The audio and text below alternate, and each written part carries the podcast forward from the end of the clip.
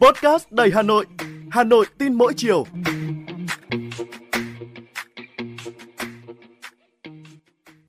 Xin chào bạn, tôi là Thúy Hằng, người đồng hành với bạn trong số podcast Hà Nội tin mỗi chiều ngày hôm nay.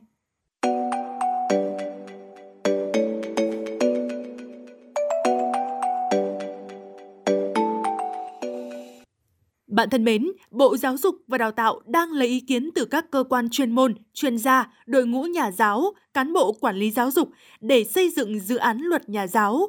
Trong nhiều nội dung được đưa ra bản thảo thì quy định nhà giáo phải có giấy chứng nhận nghề nghiệp đang thu hút sự quan tâm. Theo Bộ Giáo dục Đào tạo thì giấy chứng nhận nghề nghiệp nhà giáo sẽ do cơ quan quản lý nhà giáo có thẩm quyền của Việt Nam cấp cho người đạt chuẩn nghề nghiệp nhà giáo đáp ứng yêu cầu để hoạt động nghề nghiệp nhà giáo. Giáo viên đã có quyết định tuyển dụng và đang giảng dạy tại các cơ sở giáo dục đương nhiên sẽ được cấp, không cần phải trải qua bất kỳ đợt sát hạch nào.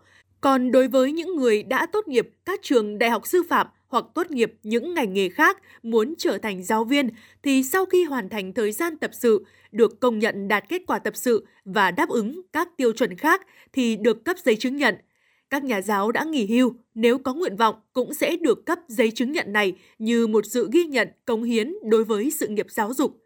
Theo tiến sĩ Vũ Minh Đức, Cục trưởng Cục Nhà giáo Bộ Giáo dục Đào tạo cho biết, giấy chứng nhận nghề nghiệp sẽ thay thế hai giấy tờ quan trọng, đó là quyết định công nhận hết thời gian tập sự của giáo viên và giấy chứng nhận hoàn thành bồi dưỡng tiêu chuẩn chức danh nghề nghiệp. Nếu giáo viên được cấp giấy chứng nhận nghề nghiệp thì không cần phải có hai loại giấy này nữa, và như vậy thì thủ tục giấy tờ sẽ bớt đi. Theo Cục trưởng Cục Nhà giáo, hiện nay chỉ nhà giáo công tác tại khu vực công lập được tham gia bồi dưỡng và cấp giấy chứng nhận tiêu chuẩn chức danh nghề nghiệp, trong khi giáo viên ở khu vực ngoài công lập lại không có.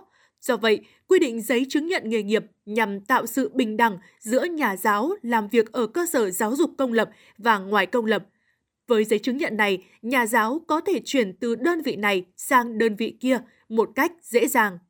Hiện nay, nhiều nhà giáo được tuyển dụng vẫn phải trải qua thời gian thử việc hay là tập sự.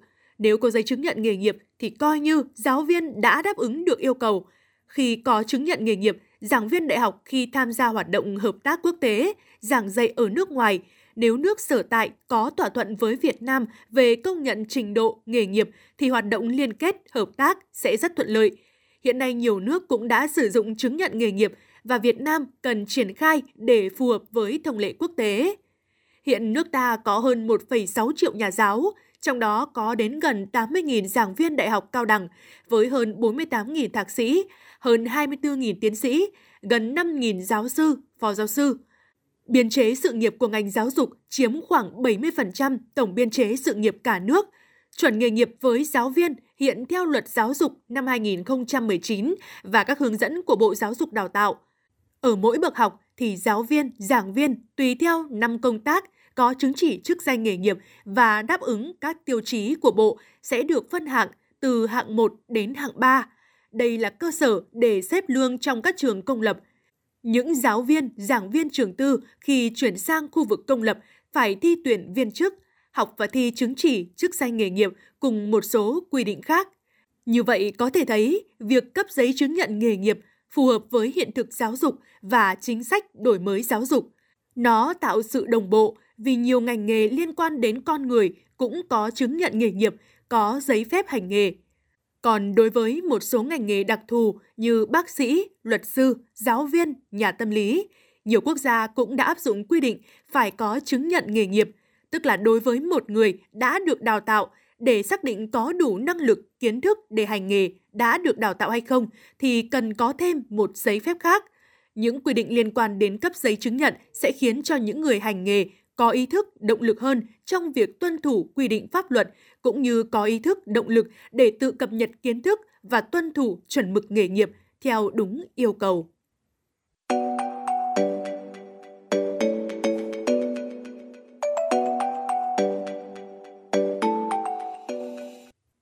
Bạn đang nghe podcast Hà Nội tin mỗi chiều. Xin được chuyển sang một thông tin đáng chú ý khác. Bạn thân mến, những ngày cận Tết Nguyên đán Giáp Thìn 2024 thì hàng loạt phiên chợ không đồng lại được các cấp hội chữ thập đỏ cùng các đoàn thể, đơn vị tổ chức. Tại đây, người lao động cũng như người có hoàn cảnh khó khăn được phát phiếu, sau đó lựa chọn đổi hàng hóa đang bày bán trên các gian hàng.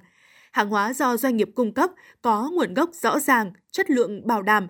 Ngoài ra thì người lao động cũng như là người có hoàn cảnh khó khăn còn được tặng quà là hiện vật hoặc tiền mặt.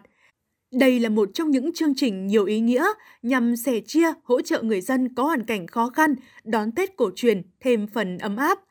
Năm 2023, kinh tế tăng trưởng chậm và thấp hơn mục tiêu đề ra, chủ yếu do tác động từ kinh tế thế giới, ảnh hưởng không nhỏ đến đời sống của người lao động. Theo số liệu của Tổng cục Thống kê, thu nhập bình quân của người lao động năm 2023 là 7 triệu 100 nghìn đồng một người một tháng, tăng 6,9%, tương ứng là 459.000 đồng so với năm 2022. Số người trong độ tuổi lao động thất nghiệp là hơn 1 triệu người, giảm 14.600 người so với năm 2022. Số người thiếu việc làm trong độ tuổi lao động là hơn 918.000 người, giảm gần 80.000 người so với năm trước. Tuy nhiên, thu nhập trung bình của người lao động vẫn được đánh giá là khá thấp so với mặt bằng thu nhập chung, cũng như so với giá cả hàng hóa và mức chi tiêu của xã hội. Dù là số người thất nghiệp có giảm, song số lao động phi chính thức làm các công việc thiếu tính ổn định, thu nhập bấp bênh vẫn chiếm hơn một nửa số lao động có việc làm. Tương thân tương ái, lá lành đùm lá rách vẫn luôn là truyền thống tốt đẹp của dân tộc Việt Nam. Bên cạnh phiên chợ không đồng còn có những chuyến hàng Việt đến vùng sâu, vùng xa, khu công nghiệp, khu chế xuất để phục vụ người lao động. Doanh nghiệp xây dựng chương trình khuyến mại, giảm giá để người lao động tiếp cận được hàng hóa chất lượng với giá rẻ. Rồi những chuyến xe miễn phí đưa đón người lao động về quê ăn Tết hay trở lại làm việc – sự sẻ chia, quan tâm, hỗ trợ không chỉ mang ý nghĩa về vật chất mà hơn thế nữa là ý nghĩa về tinh thần nhằm nhân lên những điều tốt đẹp. Không chỉ là trong dịp lễ Tết mà việc hỗ trợ người lao động, người có hoàn cảnh khó khăn cần được thực hiện thường xuyên. Đó là hoàn chỉnh các thiết chế văn hóa để nâng cao đời sống tinh thần cho người lao động.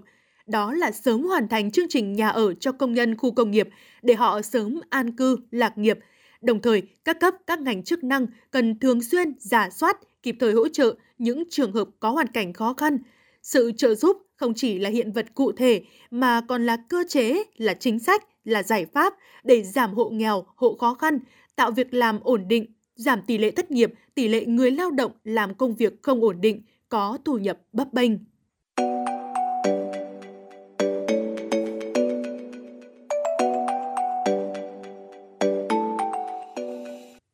Bạn thân mến, bạn vừa nghe podcast Hà Nội tin mỗi chiều của Đài Phát thanh Truyền hình Hà Nội.